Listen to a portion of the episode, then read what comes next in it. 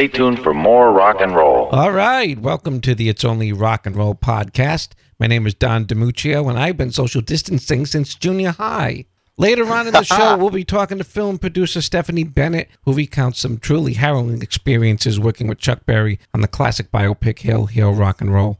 But first, let me introduce my co host for today, a man who has done work with Ronnie Wood, Barbra Streisand. He toured with Clarence Clemons. He starred in the off Broadway musical The Buddy Holly Story. But all of that pales in comparison to his playing with my band Black and White on and off for a decade. Please welcome Yes. to the It's Only Rock and Roll podcast, Eric Fontana. Ow, ow, ow, ow, ow, ow. Oh, please don't do Hello, that. Hello, baby. We're going to get stricken off iTunes for that. They frown upon any fun. How are you, Eric? I'm good. I'm good. I'm hanging in there like everybody else, staying healthy and safe during this uh, nonsense. I know it is tough. It's tough on uh, everybody. Yeah. So talk to me a little bit about what you've done over the years. Like I said, you've you've done a lot of work. Was it engineering? Well, assistant engineering. All of those things that you mentioned uh, were done in the early 90s when I uh, moved out to Los Angeles um, for about two years.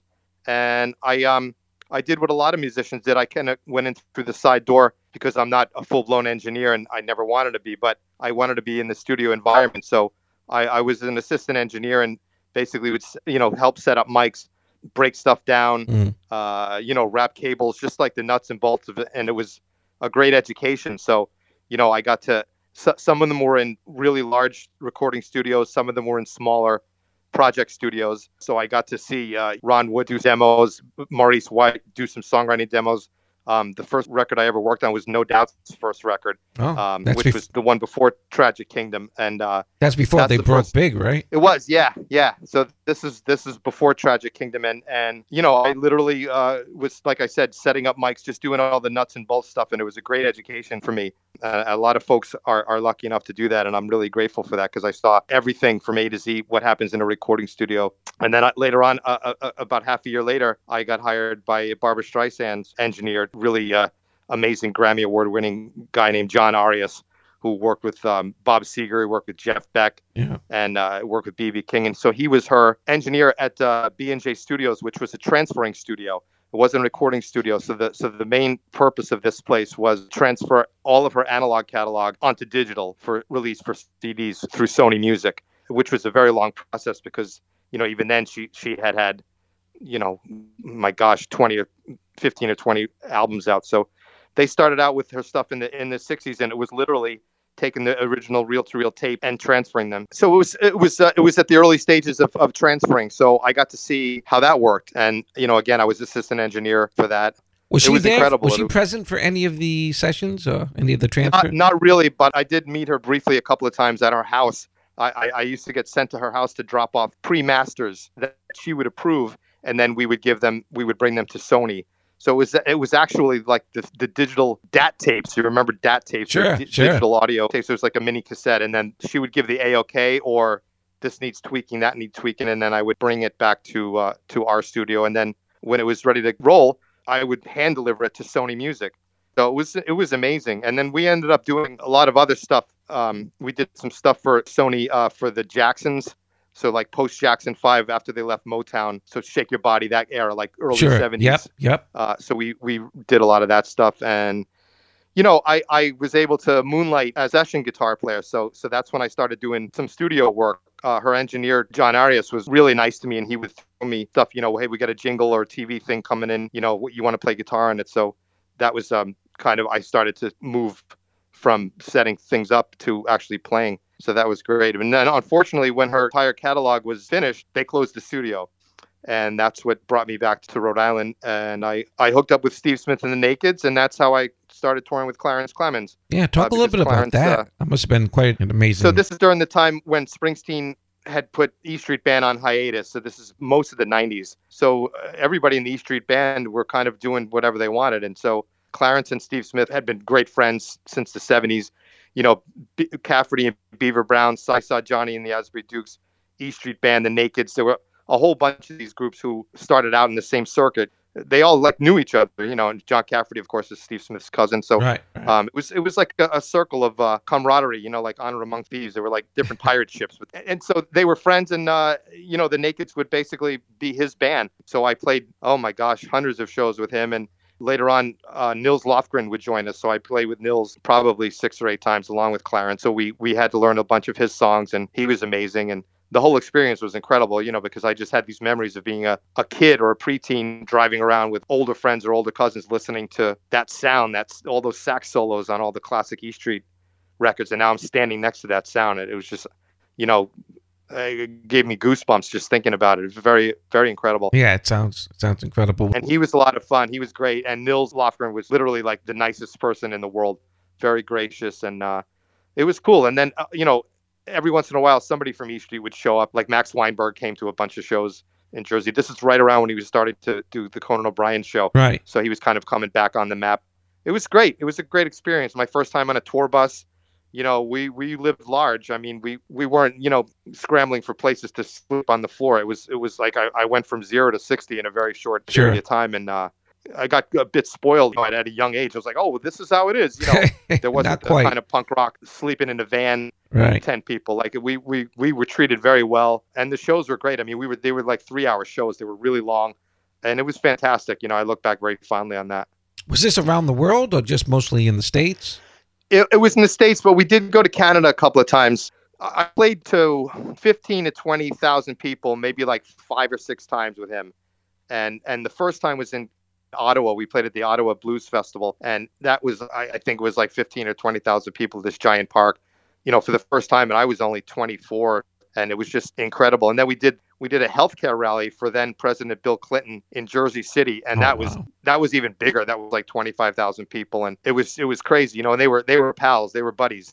Because I think Clarence played one of his inaugural balls when he was first uh, elected, right. you know, and Clinton was the sax player or whatever. Yep, so yep. and then there were a few other outdoor festivals that we did that were just huge. And and that's a whole nother skill set. Everything is bigger, everything's more exaggerated. Your your movements on stage to go from playing to a club to, you know, what, 15 to maybe, you know, what, eh, 500 people. And then all of a sudden you can't even see, you know, almost a mile away as, as the rest of the people uh, in, in that setting. So uh, anyway, uh, just to continue the story, you know, Springsteen reunited uh, E Street in the late '90s, and we didn't really see him again. Although we, I did get to see him in concert a couple of times, and uh, there was one time in the Boston Garden where basically like all of the Nakeds went up there uh, as as his guests, and and that was really cool. So we got to hang out backstage, and but we didn't. Uh, we I didn't really play play with him again after that. Although he did go back and play with the Nakeds many times in the 2000s, mid 2000s uh, before he passed away. Right. Um, but so I, I, I wanted to do my own uh, solo stuff. You know, I have four of my own CDs out.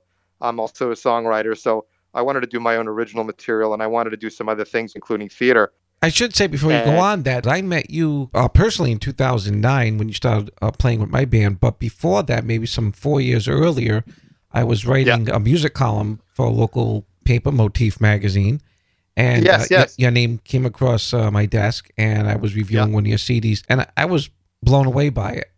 it I appreciate it. and and it was it was so authentic. I I think I said somewhere in there that if it was 1979, you would absolutely be in the top ten.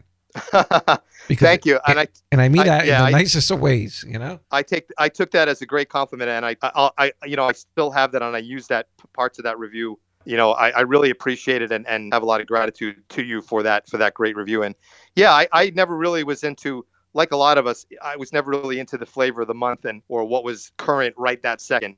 You know, Right. my my tastes run from 50s rock and roll into, like you said, late 70s, early 80s power pop Sure. That kind of stuff. And so I, I ended up doing, gosh, a lot of musical theater. I did two shows at Trinity Rep, played uh, this great blues musical called Thunder Knocking on the Door, which starred uh, the legendary Leslie Uggam. That was incredible. And I and then I did a bunch of shows at Perishable Theater, and then I did started working at Courthouse Center for the Arts. And when you say Uh, you were the doing pit. these shows, what were you doing exactly? Was it was it I was on I was on guitar. I was a pit Yep. musician. okay? So it was like classic classic Broadway show. You know, you're in the pit, Yeah. uh, one eye on one eye on the score on the sheet music, and the other eye on the the conductor or the musical director. And Sure. Um, that was great and and so again another skill set that i had to really learn in a you know for all of you uh, people who, who you know looking to pursue music the whole parable of my story is do everything do as much as you can i, I never locked myself into one scene or one style of music or one genre. I, I was very lucky um, in that I always liked a lot of different areas of it, and and I was able to do it. So,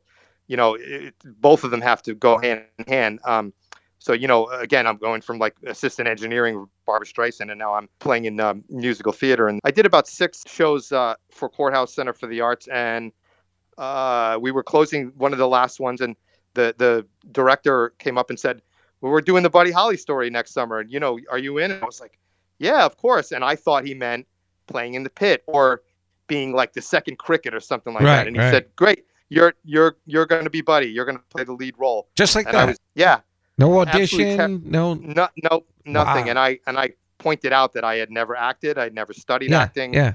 And he said, "Don't worry about it. We'll teach you. You have a whole year." Early on, I memorized the script. I got a bunch of clips uh, of him talking, uh, including the famous telephone conversation that he had with a with a record executive. Right. Um, he was having problems with his contract and a, a version of one of his songs, and so it's kind of like six minutes of him talking. And there were some other clips of him talking in his he he had a um a, an early reel to reel tape in his apartment when he moved to New York City, and so I listened to those.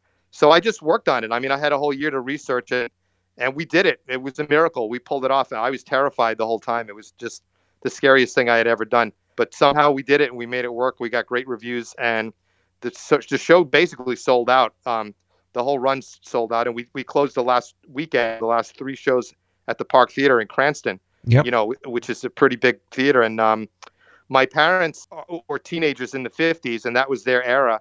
And when they started dating they actually saw buddy holly at an alan freed concert at the brooklyn paramount. And so oh wow. they came to see me play him like three times. They came to three of the shows and that meant a lot to me to go full circle. I mean that's where they came from. They saw this guy for real when they were dating as teenagers and now they're seeing me play him and, and that was my real sign of approval like all right if they think i nailed it then i nailed it you know well, the critics loved it. rock fans The critics loved it. I got a uh, the journal I think said Eric Fontana's Holly is a charming mix of well-spoken Texas and an ambitious, headstrong artist. Yeah, we were cool. stunned because you know, God bless Channing Gray. Uh, he doesn't suffer fools gladly. He's quite a taskmaster, and I was ready to get just annihilated, uh, and for good reason, I thought. And then here we go. He turned around and gave me a great review.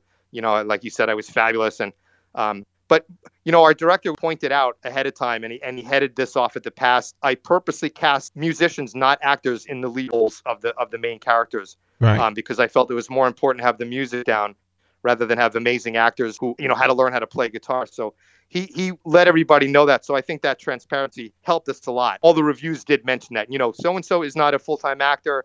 And they would just mention it and then leave it at that, and then go on to all the positive things. So Sure. I thought that was really wise of him, and that helped it out. And uh, yeah, so Barbra Streisand, Clarence Clemons, Buddy Holly. I feel like the guy from Quantum Leap. yeah. Look up that show, Quantum Leap, folks. Um, like, how did I get here? You know, That's and uh, cool. You must have met a lot yeah. of people though, even people you didn't work with. You must have met some I have amazing yeah, people. Yeah, Did I hear you met And Little Richard once? I did. I, I met him when I was living in Los Angeles. Um, he was going to see uh, a Johnny Johnson show. And for your listeners who don't know who Johnny Johnson is, he was the original piano player for Chuck Berry. And he's Yep. featured prominently in, in the movie Hail, Hail, Rock and Roll. Right. So I wanted to go see him, and he was playing at this place on Sunset Strip called Club Lingerie. It was a really beautiful club. Like it wasn't a, it wasn't a Sunset Strip like hair metal place. It was, um, which I love going to those. Those were fun. Don't get me wrong. Oh yeah. This was more like like a showcase kind of place. Like Leon Russell would play there. You know, you'd have like um all these kind of boutique artists. So anyway, Johnny Johnson's playing there, and I I'm waiting in line to get in. And this gigantic limo pulls up, and out pops Little Richard. So he goes in, and uh, the rest of us go in. And I didn't know it at the time, but there, the, Johnny Johnson was two shows, and you had to pay to see both of them. You know, the first show cleared out, and then the second show cleared in. I hid in the bathroom. I snuck in the men's room, and I hid there for 20 minutes so that I could see the second show without getting thrown out and hang. So I, I come out, and I'm walking out, and who's walking toward me is Little Richard. Wow. And I was like, oh my god.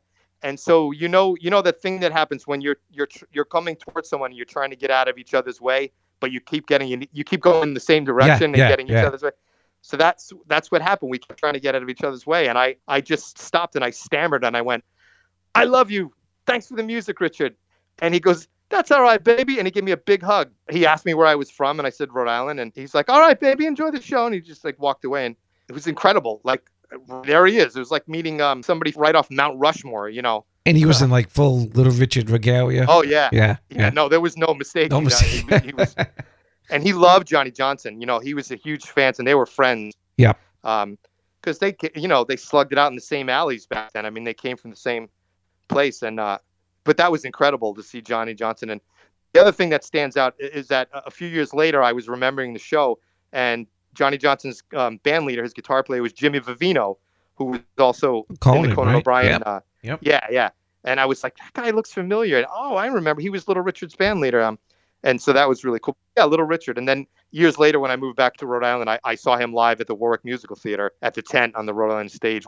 But to see Little Richard in concert was phenomenal. Uh, he sang everything in the same key. His voice was uh, exactly the same. He had two bass players. The only band I've ever seen ever that had two bass players. Yeah, you hear about that more in the studio, but I've never actually seen a live band that. Yeah, he had one guy that was holding down the regular basic rhythm. Then he had another guy who was throwing in all these like licks and like fancy stuff. And it sounds weird. Uh, it sounds like it shouldn't work, but it did. Did he have horns with him? Yeah, yeah. I think he had two horns. It was a pretty big band, you know, but he was just incredible. I mean, he was a one man band. He could have just been on piano and done the show. So Did you ever get a Um, chance to see Chuck Berry? yes, I see- saw him in, in uh, Garden City in Cranston. I was at that show. you were at that show, Yes, so you I remember was. he he arrived uh, a tad late. Uh yeah. his explanation was that the um they kept him up at, at, at TF Green Airport because they were going through his guitar case, uh, and all he kept in there was his toothbrush and his comb, and he doesn't know why they were going through his guitar case. So that was like his speech. Yep. And then the classic Chuck Berry story was that he he kept stopping and starting songs at the beginning, which was his version of a sound check. Right. And right. then he did the show, and it was a pickup band of these older gen. They It looked like they had just I think it was Reminisce, if I'm not mistaken. something like that. Yeah, and, And they I were was- like in white shirts and we all went and- there as a pilgrimage. Um, my Me band. too. Yeah, yeah, And yeah. I'm we- sure you did. We were so so pissed off because we wanted to, we wanted that gig so bad. You know, we wanted to be Uh, to I'm show sure. And um, the only cool thing that came out of that was at the end of Chuck's show, right before he did his last encore. My singer at the time, Eric Nawal, God rest his Yes, soul, yes. said, "Let's let's let's go around back because we could see Chuck's trailer and he had his like Lincoln Continental that he drove yeah, himself. I remember that. Yeah, Yep, because I was pretty close too. Yep. So we went around back, and there was like a couple of people hanging around, and Eric thought real quick and said, "Um, you guys waiting to see Chuck?" And they're like, "Yeah." Oh no, he's leaving, man. We're just we're kids of the roadies. We're just waiting for a ride home. All right. So they took off like four or five people, and Genius. it was just me and Eric, and there comes Chuck Berry walking up, Wow. and I said, "Sir, what an honor to meet you." He goes, "Give me a minute. I'm just gonna change." So he gets in the trailer Yeah. comes back out. He shook my hand. I mean, I felt like like a, like an infant sh- shaking a giant's Wow. hand. Huge, Wow. huge person, big man. Yeah. He couldn't have been nicer. I love it. Um, And which it's it's sad when I hear the stories that you're going to hear a little bit later from people who had worked close with him that he could be so difficult. Yeah, I mean, yeah, he he went through a lot of really horrible, uh, unjust, unfair, mean-spirited times uh, in an and an era uh, in, in certain parts of this country. So, you know, everybody's got their good days and bad days, and they got their days when their their struggles get the best of them. Uh, having said that, of course, um, a, a lot of other Chuck's issues were certainly uh, of his own doing. You know, I mean, Jerry Lee Lewis, the same thing. You know, it's like after you slam your hand in the car door 15 times on purpose, don't complain that your hand hurts. Oh, I done uh, searched this town from door to door.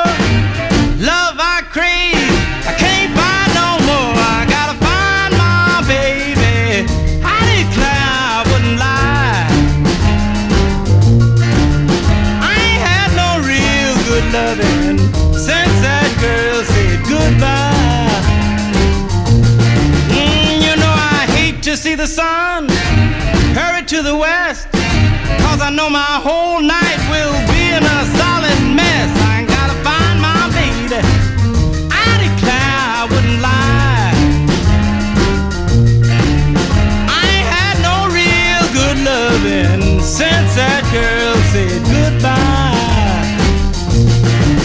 Yes, ever since she said that we were through.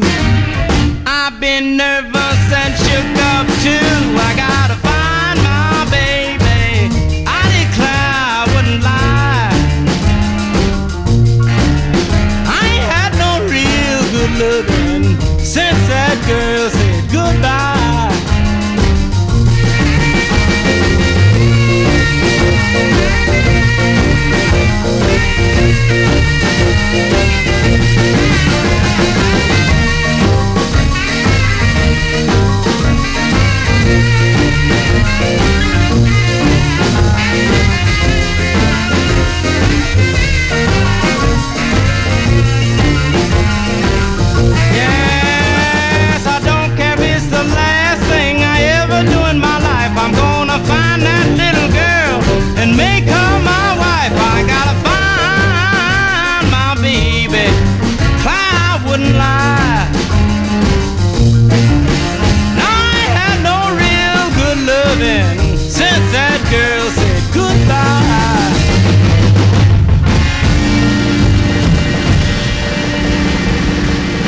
My guest today is responsible for producing some of the finest music documentaries of all time, including The Complete Beatles, Roy Orbison, A Black and White Night, Carl Perkins, A Rockabilly Session, The Doors Live in Europe, as well as the 1987 major motion picture Hail, Hail, Rock and Roll. And she's now written about her experiences working with Chuck Berry on that film in her best-selling book, Johnny B. Bad. Please welcome to the It's Only Rock and Roll podcast, Stephanie Bennett. Good morning, Stephanie. Morning. Thank you for coming on the show. We truly appreciate it. You're welcome. Uh, you are undoubtedly forever associated with Chuck Berry now because of your production work on the film and also because of your fantastic book, which I just finished, Johnny B. Bad. But I want to go back a bit and hear what led up to you getting uh, involved in the whole music film production. Uh, actually, it started with me producing books. I had a book company called Delilah Books. hmm and we published books about rock stars. And we were before Rolling Stone, before anyone was doing it. We figured that people who, um, like myself, read books about Bob Dylan and the Rolling Stones, that there must be other people, and no one was doing it in America. Hmm. The first one I did, I think, was on Elvis Presley, and then I did a big bestseller on Bruce Springsteen. And then I think we did probably maybe a book on almost anyone you can think of, the Doors, etc., and one on girl groups, which we also turned into a film. Yep. So when we did the complete Beatles, we did a two volume set that consisted of all the Beatles music, words and music. And what we did was we put pictures and articles by mainly um, Rolling Stone writers. And what happened was Bantam, who were distributing it, said, How are we going to promote this book? So we said, Well, maybe we'll make a promotion film. You know, at that time they had these things, PIs, you know, where you could dial an 800 number and get through the syndicated TV. It doesn't exist. Well, I guess you have infomercials now. Right, right. infomercials didn't exist. So we started making a little promotion film. Give me an And of idea of the time frame. We're talking 79, 80, around there? Yes, it Oh. would have been 80, Okay, 81. Okay. So you can't make a small film on the Beatles, of course. No. So it ended up being, it was, it was simultaneously, uh, home video came along and video cassettes and companies like CBS and MGM started to put films onto video. And the complete Beatles um, was an anomaly, really, because no one had done documentaries, uh, new documentaries. And I took it to MGM. They said, well, you can't call it a documentary. It's a, it's a rock and roll film. So we call it a rockumentary. So actually, we created the name rockumentary, even though MTV, as usual, stole the name. We actually came up with the name. Should have trademarked it. So after that, we looked at the other books that we'd done, such as Girl Groups, which was written by Alan Betrock, who's no with it longer with us. That actually is some of my favorite music that I grew up with. So we decided to put together a film called Girl Groups: The Story of the Sound. And then we had another book called Cool Cats, Love that. which was about rock and roll fashion. that was fantastic. Yeah, they never really did anything with that. I have to say, I have a copy of it. But then we did a film called Women in Rock. Uh, we had a book uh, called Women in Rock. We did a film called Women in Rock. And then after that, I started talking to Betty Bitterman, who was at HBO at the time, about doing some concerts for them. And we were approached, I think, by Carl Perkins' manager. And I went to Betty Bitterman and said, What about doing a film, a concert with Carl Perkins? And she said, Oh, no one's ever heard of Carl Perkins. What? So she said, if you can get some other people to play with him, then maybe we can make it work. So we called people who we knew loved Carl Perkins, such as George Harrison, Ringo Starr, even Paul McCartney. But he, Paul McCartney at that point wasn't talking to George for some reason. Mm. And as you know, it was Eric Clapton, Rosanne Cash, the Stray Cats. Dave Edmunds that- was there too, right?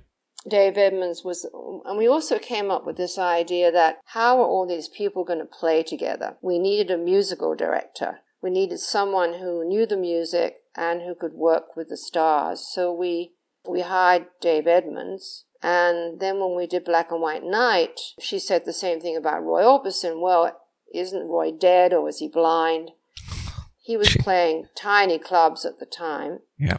But he had just been signed by Virgin Records to do a, a new album. And so uh, I don't think T Bone Burnett was involved in the album. But anyway, I think that Virgin Records suggested we use T Bone Burnett. Mm-hmm.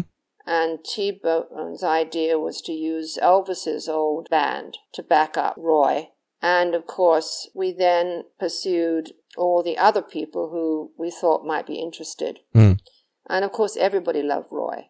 Everybody loved him. Yeah. And the other big problem with that was that the director wanted to do it in black and white. They'd never done anything in black and white. There wasn't even a black and white video at the time on MTV. So it had to go to the higher ups. Michael Fuchs was running HBO at the time, and it had to go to him. He approved it. So that was that's and I think it was a good idea because Roy wasn't exactly the most beautiful looking person, you know. And also in those days we were we were shooting on film, which of course is much more expensive, but there was no HD, you know, Right, video right, at the right. time. Oh well, then we decided yes, Chuck Berry. Betty said yes, Chuck Berry. But then we felt that Chuck Berry deserved a a major director Mm-hmm. you know, a feature film director, that it should be a feature. So we went to MCA and they said basically the same thing. If you can get a feature director, then they, uh, Susie Peterson had just started a new division there to do low budget feature films. Right. Although I think ours was not as low as she hoped it would be. Hmm. We interviewed Bob Rafelson, Barry Levinson. We offered it to Milos Forman, I love the Bob Rafelson story. yeah, he invited us to go to Le Dome, which was the restaurant in Hollywood. Right. We're sitting at the table, and Chuck walks in with this brown paper bag, and Bob says, You can have anything off the menu, Chuck, anything. And he takes his two Big Macs out with his orange juice and his piece of apple pie and says, You know, I, I have my lunch. And this is like one of the fanciest restaurants in the area, right? Yeah, Yeah. it was the showbiz. Yeah. Everybody in there was a, a star or you know, Right, would be right, star. right. So, and then Taylor Hackford was really clever. At one point, he had gone to this Chinese restaurant with his son in on Sunset Boulevard, and Chuck was there. Mhm. This was years before we did the film, and he actually got Chuck's autograph for his son. So what we did with each director, we had a meeting. And Barry Levinson, we met in a suite in the Hyatt Hotel, whatever it was called, Hyatt Regency. Taylor suggested having lunch or dinner at this Chinese restaurant. And it was the perfect place for Chuck. Sure. Was that your first with the Bob Rafelson story? Was that your first meeting with Chuck? Well, we, we went to his, uh, I wrote him a letter, and actually, um, I think we were going to put it in the book, but we didn't. Uh, anyway, I had, I had written him a letter, and initially it was going to be for television. So it got very complicated when it became a feature film, of course. Yeah. I don't think Tom and I met him until there, the deal was done. In other words, I think we met with the directors, but we didn't. I I don't know whether we met him beforehand. And then, of course, we flew to Wentzville. He said he had this club where we could do the rehearsals.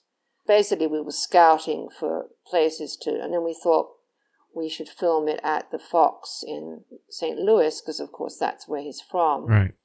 as you know from the book, there were all sorts of happenings that went around that. Um, well, first of all, we were shocked when we got to Chuck's house because it looked like it was just sort of thrown together. You know, we imagined a big mansion, and it was literally a house that Chuck built. I mean, he built the house himself Right. Maybe with some other people, but you know, it was he had a lot of land, and at mm-hmm. the time he used to have events there. He saw all these festivals going on, and he figured that he could do the same thing, you know, charge people and also sell drinks and Right. whatever. I, I don't know whether he was, I think he was shut down. I'm not quite sure why. Maybe he didn't have an alcohol license or something. But anyway, for a time, he was making a lot of money having these. I didn't know him then, I'd never been to them. But he was making a lot of money from having these festivals. But when we went there, the swimming pool, which was shaped like a guitar, was empty. The place looked like it was pretty broken down. His girlfriend and his assistant both lived in RVs around the property. And of course, Chuck was on the road all the time, so I don't even know how much time he spent there himself, you Mm. know. Not what you'd expect from a man of his stature. And Well, I, I think when we walked in and saw this big screens that were, they weren't these big TVs, they, that was projected, Mhm. And he had two of them. And on one of them, I think you saw this in the book, one of them was concentration camp footage, and the other would be the Playboy channel. So we walked in, we had these extraordinary sight of these massive screens, you know, down to the floor right.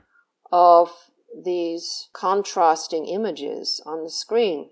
And I I don't know whether he did that to shock us or whether that's what he watched. He's probably just trying to play with you guys, play with your heads and keep you off centered. Yeah. You know what I mean? Uh, and then he um, he said, "Well, you know, you don't have to stay in a hotel. You can stay here." There was a local motel, basically. So he built a wing on the house, like almost overnight. he built this wing, and we, Keith Richards included, we went and stayed there. But it was again, it was made of like plasterboard, you know, that Mm. you could smell the formal- formaldehyde. And uh, in the room, Taylor and Helen Mirren were there. And in the middle of the night, well, actually, when I was, I guess everyone had gone to bed. I must have gotten up and turned the sink on, and the whole plumbing came apart, and the room was literally um, a lake. ugh. Now, I didn't know where Chuck was. He kind of, you know, he would disappear all the time yeah. and we had no idea where, where he was. And I ran through the house calling his name, and Yvonne, I called her name, but she was in the trailer. Anyway, eventually they arrived and with this big vacuum cleaner. But what happened is that they vacuumed the water up, then it all poured out the other side. I mean, I don't know what they were thinking, but um, so I, I slept on this bed, literally, you know, a floating lake. Was, um, and then after that, Chuck said, well, Keith said, well, Chuck, you have to come and stay with me in Jamaica. Right. And Chuck wasn't very keen about it, but I said, look, you have to, because he stayed at your house, which I was amazed that Keith did, by the way. We should say that Keith was the musical director behind this entire Keith project. was- Keith yeah, Keith was, yeah. Oh, talking about musical directors, yeah. Initially, we approached Robbie Robertson Right. um, to be involved with the film because The Last Waltz was my favorite film of all time. Sure. Robbie, when we met with Robbie, Robbie said, Keith, and remember, this was the time when Mick Jagger decided to do a solo album. So if Mick hadn't done a solo album, we would never have had Keith. Sure. So we were extremely lucky. And he was really pissed off at Mick at the time, too. Sure. Um, For good reason, too. so what Keith had hoped was that we would go to Jamaica and that we would, they would come up with some new songs. But as soon as Chuck walked in and saw all these rastas smoking dope, he freaked out and turned to me and said, I'm not staying here. So it was, you know, it was a typical thing. It was like he had to throw a curveball at everything Right. you know so i'm like how can i how can i tell keith that you know the beautiful house right I can imagine. that he won't stay and um And Keith seems like a very sensitive, despite all, all that outward appearance or what people think they know about him. He's a very sensitive, kind man. Am I wrong? Yeah i mean uh, there are two sides to keith i think but i think he is very sensitive and very sweet i Mm. think of course he can be a raging bull as well Oh, sure. know. he yelled at me after the show was over Really? he was pissed at me for getting him to do it. Um, but obviously not not later on. Right. And then of course he introduced Chuck. Keith introduced Chuck to Steve Jordan and said, you know, he's your drummer. And Chuck said, he's not my drummer. Uh, he had the idea that he would use this local band in Wentzville that he used to play with at this club. Hmm. That I think he later bought this club. hmm and of course Keith wanted the best musicians, you know, for the show. So that was a, an ongoing battle. And so he didn't stay with him. He ended up, we got him a room in the hotel where we were all staying. He was very uncomfortable in Jamaica. It was as if he, he, you know, everyone called him bro, you know, and he didn't really like that. He, Right. it was interesting. We went and had jerk chicken one day, and um, he didn't like hanging around. In fact, he left. he got in the car and left and went to the airport, and we, we stayed and he left. So it wasn't actually very productive.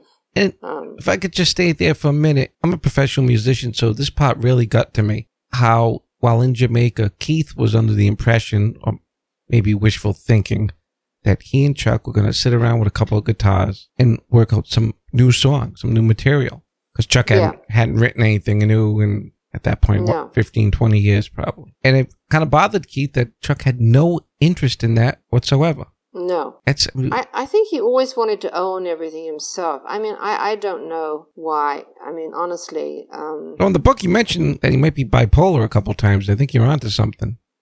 Yeah, well, you know, his behavior was so, you know, as you know, when we went to the prison, he had picked up one of his daughters. I don't know which one. Um, Was it Ingrid? wasn't Ingrid. It no. wasn't, no. No, Ingrid was in the show. Yeah. One of her other, his other daughters, we picked her up from a mental home, Wow. as you know, and we were, if you read the book, we were, um, he drove us into the prison yard, into the middle of the prison yard, and jumped out of the car and disappeared. And we were literally, we were attacked. By the, when the men saw Yeah. these women in the prison yard, the same time we saw them, we were like, holy shit, what are we going to do now? And there were no guards around. What- It was very strange. I don't know whether on their lunch break or something. Yeah, this was a very, very compelling and harrowing part of the book. And I had heard the story from the DVD bonus material that came out a couple years ago when that was released, the box set. Now, this is Algoa State Prison. How is it that civilians are allowed to just drive in to a prison yard with no security and, and prisoners have access to them? What? Well, I think that the, there were gates uh, when we drove up. The Chuck used to go up there and play for them sometimes. That was the prison where he was. Right. He was there for three years, so he would go back and play for the guys. I guess they were used to seeing him, and so when we drove up, there were you know there were gates, security gates, um, several of them. They opened the first one, they opened the second one, and then I guess Chuck knew his way around. And he just drove right into the middle of the yard. And I don't know whether, uh, I think we got permission to go there, but I think the idea was we wouldn't drive into the middle of the Yeah. Quadrangle. You know, basically we were right in the middle on the grass. I mean, there I, there was a, an investigation after that by the um, Missouri uh, governor's office, like how it happened, because it caused uh, you know a minor riot. Because you were supposed to come back. This was just a scouting Yeah. mission, right? And you were supposed to film there. Yeah. Okay. So, and when Chuck was asked why did he do it, remember he's got his young daughter with him Yeah. that he's just picked up from the hospital. Yep. Taylor said, Chuck, you know, why did you do this? You must have known that this was going to happen when the, these guys haven't, you know, probably, I don't know whether they, I, am sure they get visitors, but, and he said, well, I know what it feels like not to have any pussy for three years. That was his response. So it was almost a sacrificial thing he was offering up, and I think that's sick. Yeah, it's like a, a kind of revenge. Yeah. Um, kind of uh, very strange thing to do. And of course, they wouldn't let us go back there again, needless to say. Did you And you know ever feel, you know what, I don't need this, no job's worth this, or did you? Because I think that certainly, had I have known what it would, how it would turn out, Yeah. um, I would never have done it if I had known what I had to go through for two years Yeah. because it was endless. You Yeah. know, yeah, it was endless on the publicity tour. It was endless, you know, when he was arrested at Universal Studios. It, it never ended. It, it was where he could be difficult. Um, and the money, the money, constant bags of cash. yeah, I thought it was kind of, I don't, I don't know what the word is, but you mentioned in the book initially he says, well, it's a 90 minute film. Yeah. So you get me for 90. It was like a one to one work ratio. Yeah. I honestly, I don't believe he believed that. I think that he just used that. I really don't think he believed No. that. I mean, you could say maybe he thought that was true, No. but, you know. He's not a stupid but- man. And that was explained to him many, many times by me, by Taylor. You know, everybody explained it to him. It didn't make any difference. I mean, what Taylor did, which I think was a mistake, was to do, t- he wanted to do two concerts. Now, that wasn't something we had discussed, but Taylor felt like, you know, he needed to get the coverage. I, I think personally it was unnecessary. And of course, it resulted in Chuck losing his voice. Although uh, the other reason he lost his voice is because in the middle of rehearsals, he went and did a show in um, where was it now? Um, Was it Ohio State Fair? Ohio. Yeah. So and Taylor actually went with him. Uh, there's footage of that in the film Right. And it was very cold. It was cold, and he got. I think he got a cold from that trip. I think he was performing outside as well. But you know, getting on a plane, performing. So you know, he stuck. He he. You know, his shows were what he used to sing for forty-five minutes or something. Yep. He'd never done sung for that amount of time. You know, he wasn't used to singing for that amount of time. Right. So it was bound to affect his voice, and to do two concerts. You know, How long were those Um, shows? we did two concerts. I, we, I think we finished at three in the morning because remember with film you have to keep on reloading it. Right. I think it was three or four, and I, we, I mean actually the audience went crazy because there were people outside who'd been at six thousand altogether were twelve thousand people, six thousand and six thousand, and the people who came for the second show, of course, were furious, you know. But um, I mean, Chuck does have a point about that, but of course wanting to get the money, the cash on a Saturday just wasn't possible. Right. Except we ended up collecting it from the all the uh, vendors Right. and whatever they had in the safe there before he would even go on. We had to give him that twenty five thousand dollars, or maybe it was thirty thousand. I'm not sure. Was that the uh, incident where you threw the bag of cash at him? Yeah, I know. I threw it at him and I, I hit him on the head. I was, he looked kind of dazed. I wasn't sure whether he was just sort of pretending. But I remember saying to him, I don't care if you go on the stage. I don't, I mean, I, I said everything I'd been wanting to say to him for months at that time. But, you know, it still, it's continued beyond, of course, the concert, you know he had to get money to do the lip syncing and I don't know, you'll have to remind me what else happened. Well, and then you mentioned earlier that there was a publicity junket afterwards. yes, and then we get to London and he uh, he wouldn't come downstairs from his room. I I flew in the day I think it was the day of the, uh, the it was organized by the publisher. He his he arranged it so his or the publisher his book would come out at the same time. So the publisher was working with Jane Eyre on organizing it. So I I didn't arrive until I don't know a couple of days later because of the you know flying from LA. I went to I went to bed when I got there, and I get this hammering on my door, and it's Jane saying, "Chuck's are, you know, there's a hundred press downstairs and Chuck won't come downstairs. So I got dressed and knocked on his door and he wouldn't, uh, he wouldn't come to the door. He wouldn't respond. So I went downstairs and there was this girl holding forth to all the, the pre- every newspaper talking about Chuck and how he had made a pass at her. Oh. And so I went back upstairs and I said, Look, Chuck, if you don't come down, all they're going to write about is this girl and how you tried to seduce her. So he, he did come down, but he didn't do any interviews. He just walked out of the hotel.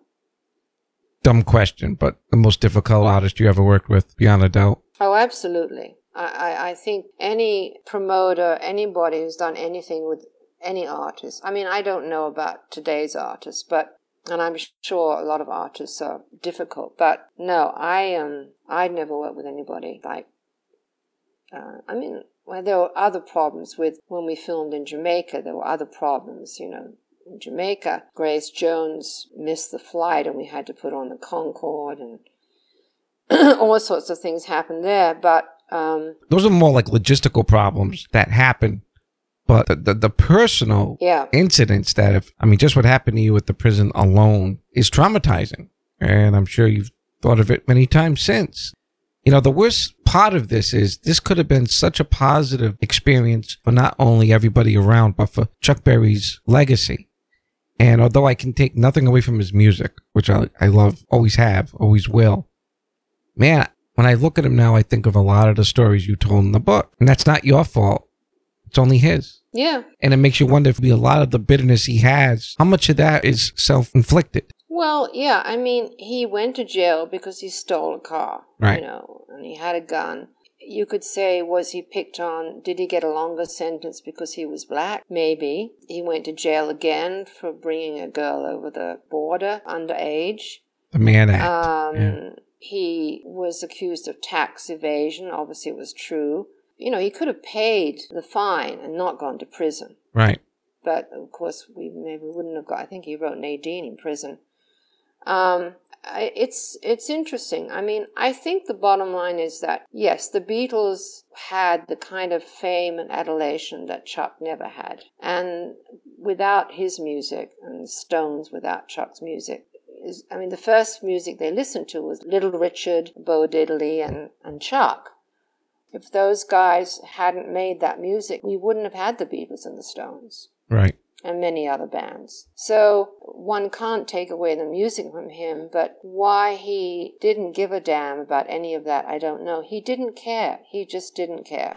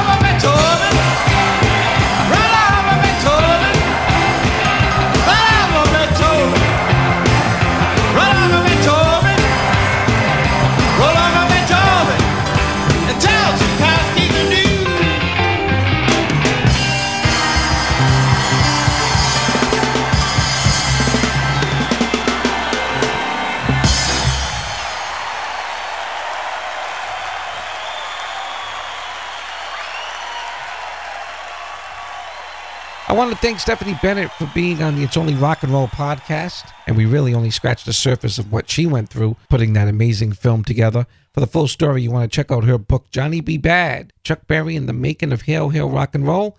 It's available on Amazon, Kindle, and Audible.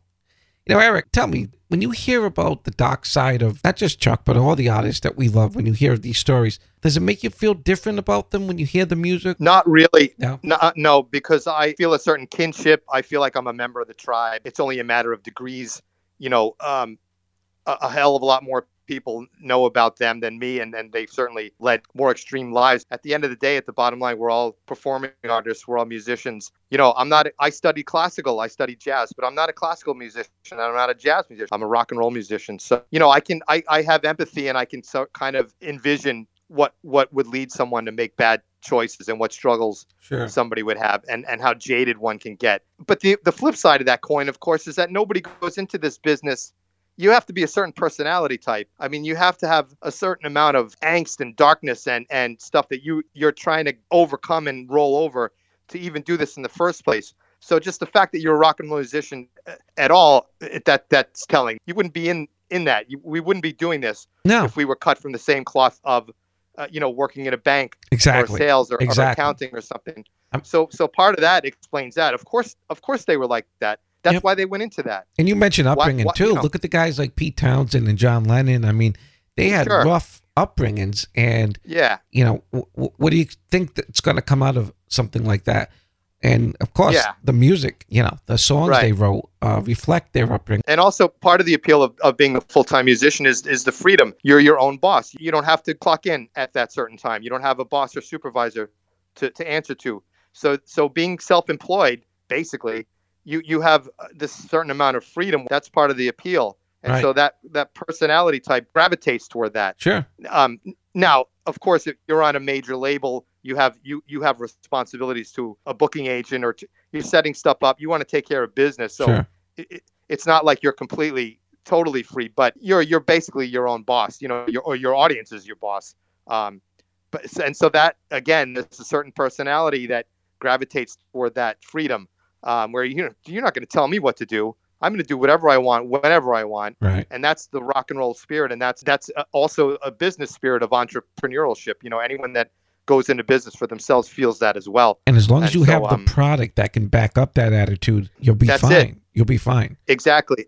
and and are like like the story you told when you met chuck berry you know who who pays your bills you know who your bread and butter is Sure. you're respectful toward your audience and you make sure that they know that um, say what you want about kiss. I love kiss. I'm a kiss fan. I know a lot of people don't care for them. And part of the cheesy parts and negative parts i i, I will agree with but say this they know who their bosses are. Their bosses are their fans their audience and and uh, paul stanley in particular nothing but respect and love and and making sure that they know we're only here because of you. Sure. and and you know he he brought that up with the whole rock rock and roll hall of fame thing. You know it's like we we the critics don't they didn't give us this lifestyle. We're, we're our audience did. We're Right. a fan band. Uh, van halen you know any any group that isn't a critic's favorite but and so as long as you keep that straight in your head and you're good to your fans you'll you'll last forever. Even if radio doesn't play you if you're just a touring act you will that's where people screw up. If you if you mess that up then you're doomed. If you're not respectful to your fans and your audience who are paying your bills, then you're doomed. And yet, then you deserve what you get because not everybody gets that opportunity. Having said that, at the age of nine, uh, Yes. I had a back door Yeah. slammed in my face by Bob Dylan. I'm so sorry. He came to the uh, the Ocean State Theater, and he was the irony is he was doing his uh, his religious tour. He was so Right. very not very Christian. exactly. He's doing the born. He may have thing. thought he may have thought he was hallucinating. Oh, that could have been it. He may have thought you were a vision that he didn't want to see. wasn't ready to see the vision of Saint Saint Don. Go away, demon. He cast Yeah, me out. exactly. Right, See, right. that's what I'm saying. Uh, Show some But- empathy. Put eh, yourself in his shoes. But you know what? That's Dylan. That's cool. I didn't. It didn't. Yeah, It didn't yeah. scar me for life. That's a story to tell. It's part. It's rock and roll. It's all part He- of it. maybe there was something going on that he didn't want a nine-year-old child to see or to experience. So he may have he may have done you a favor. He may have saved you. Anyway, back to me. Back to me. Of Isn't the show about Yes, me, right? yes, Not yes. Bob effing Dylan. Okay, what Exactly. has he ever done? The Eric Fontana story. Thank you. Tell me a little bit about what you're doing now. What's on the horizon? Well, I'm I'm I'm still a musician. Um, by day, I'm fortunate enough to to work in human services. I, I work with adults uh, with disabilities. So so folks with disabilities that want to get a job and that are ready to work. Um, that's what I do. So that's my day job, and I really love it. Uh, I'm very Yeah. uh, grateful for it. It's very rewarding. Did you ever use music with people with? Oh yeah, that's how I started. Yeah, yeah. that's how I started out. What was through music. I'm giving it, doing songwriting classes, one-on-one guitar lessons, on little bands. You know, Yeah. taking a, a bunch of folks to different group homes Yep. uh, where where folks are maybe you know you know profoundly physically disabled and it's tough for them to get out. Right. Hey, we'll bring the rock to them. We'll bring the band to them. That's super so cool. so conscious in there. That's what I've been doing now, actually, since the coronavirus hit. You know, because uh, anyone that I had been job coaching or job developing with, that's kind of on hold um, because so many businesses have been closed. So what I've been doing is I've been just grabbing my acoustic and using all safety protocols, going to certain um, residential homes right. uh, where, where a lot of the people we support live and doing like a porch or backyard deck series where I'm about 15 feet away. And it, that's been great. So I, so I've been able to do that. And uh, of course, like I said, I, I'm still a musician and I'm still a songwriter. I have um, four, four CDs of my own, you know, Savoring Secret Grace we, we spoke about earlier. And um, you, you wrote that great review and I thank you again for that. And, um, Do you have a and they're all out website where on- people can check out some of your stuff? I'm on Facebook. I have a Facebook music page, and I'm on uh, iTunes, CD Baby. There's a YouTube channel with um, free clips of all of those. So, so the cover of the album, the cover of the CD will be on it, and you All can right. you can listen to all 40 of my tunes. And uh, you know, as a songwriter, I, I my my biggest influences would be you know the Beatles, um, Elvis Costello, uh, early Billy Joel. Uh, Donny Osmond. you know, Donny Osmond, classic stuff. But I love Nick Lowe. I love Squeeze. nice. um, nice. Yeah, but really, it all- it goes back to the Beatles for me a, as a songwriter, because they just they did a little bit of everything, you know, and What's that name again? Beatles. I'll look. Uh, up. I'll look yeah, them up they- after. they weren't as good as the Rutles. The Rutles were way better. Cheese and onions. Yeah, I love it. Well, we're going to play one of your tracks on the way out, and I want to thank, Thank. Eric Fontana for being so gracious to be my co-host. Also want to thank Stephanie Bennett. Please check us out again on the next episode of the It's Only Rock and Roll podcast. Thank you, thank you very much. Rock on.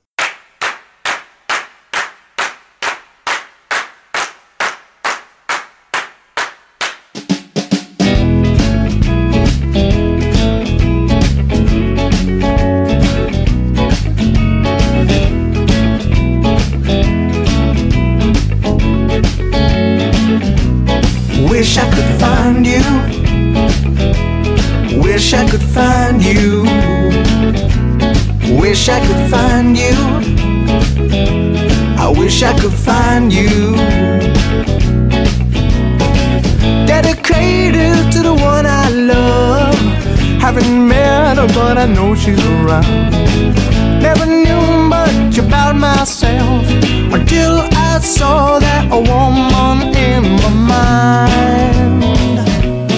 Wish I could find you. Wish I could find you.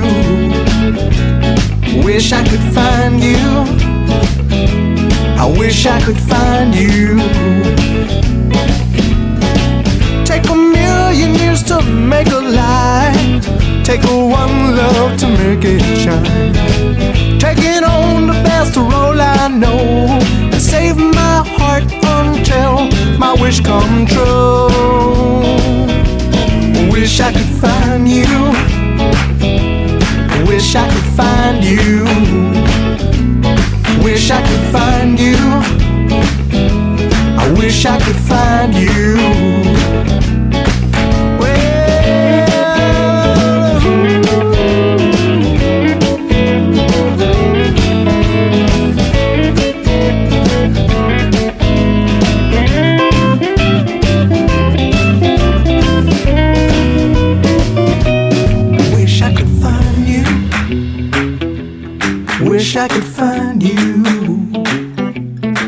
Wish I could find you.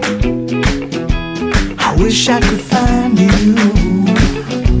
I Wish I could find you.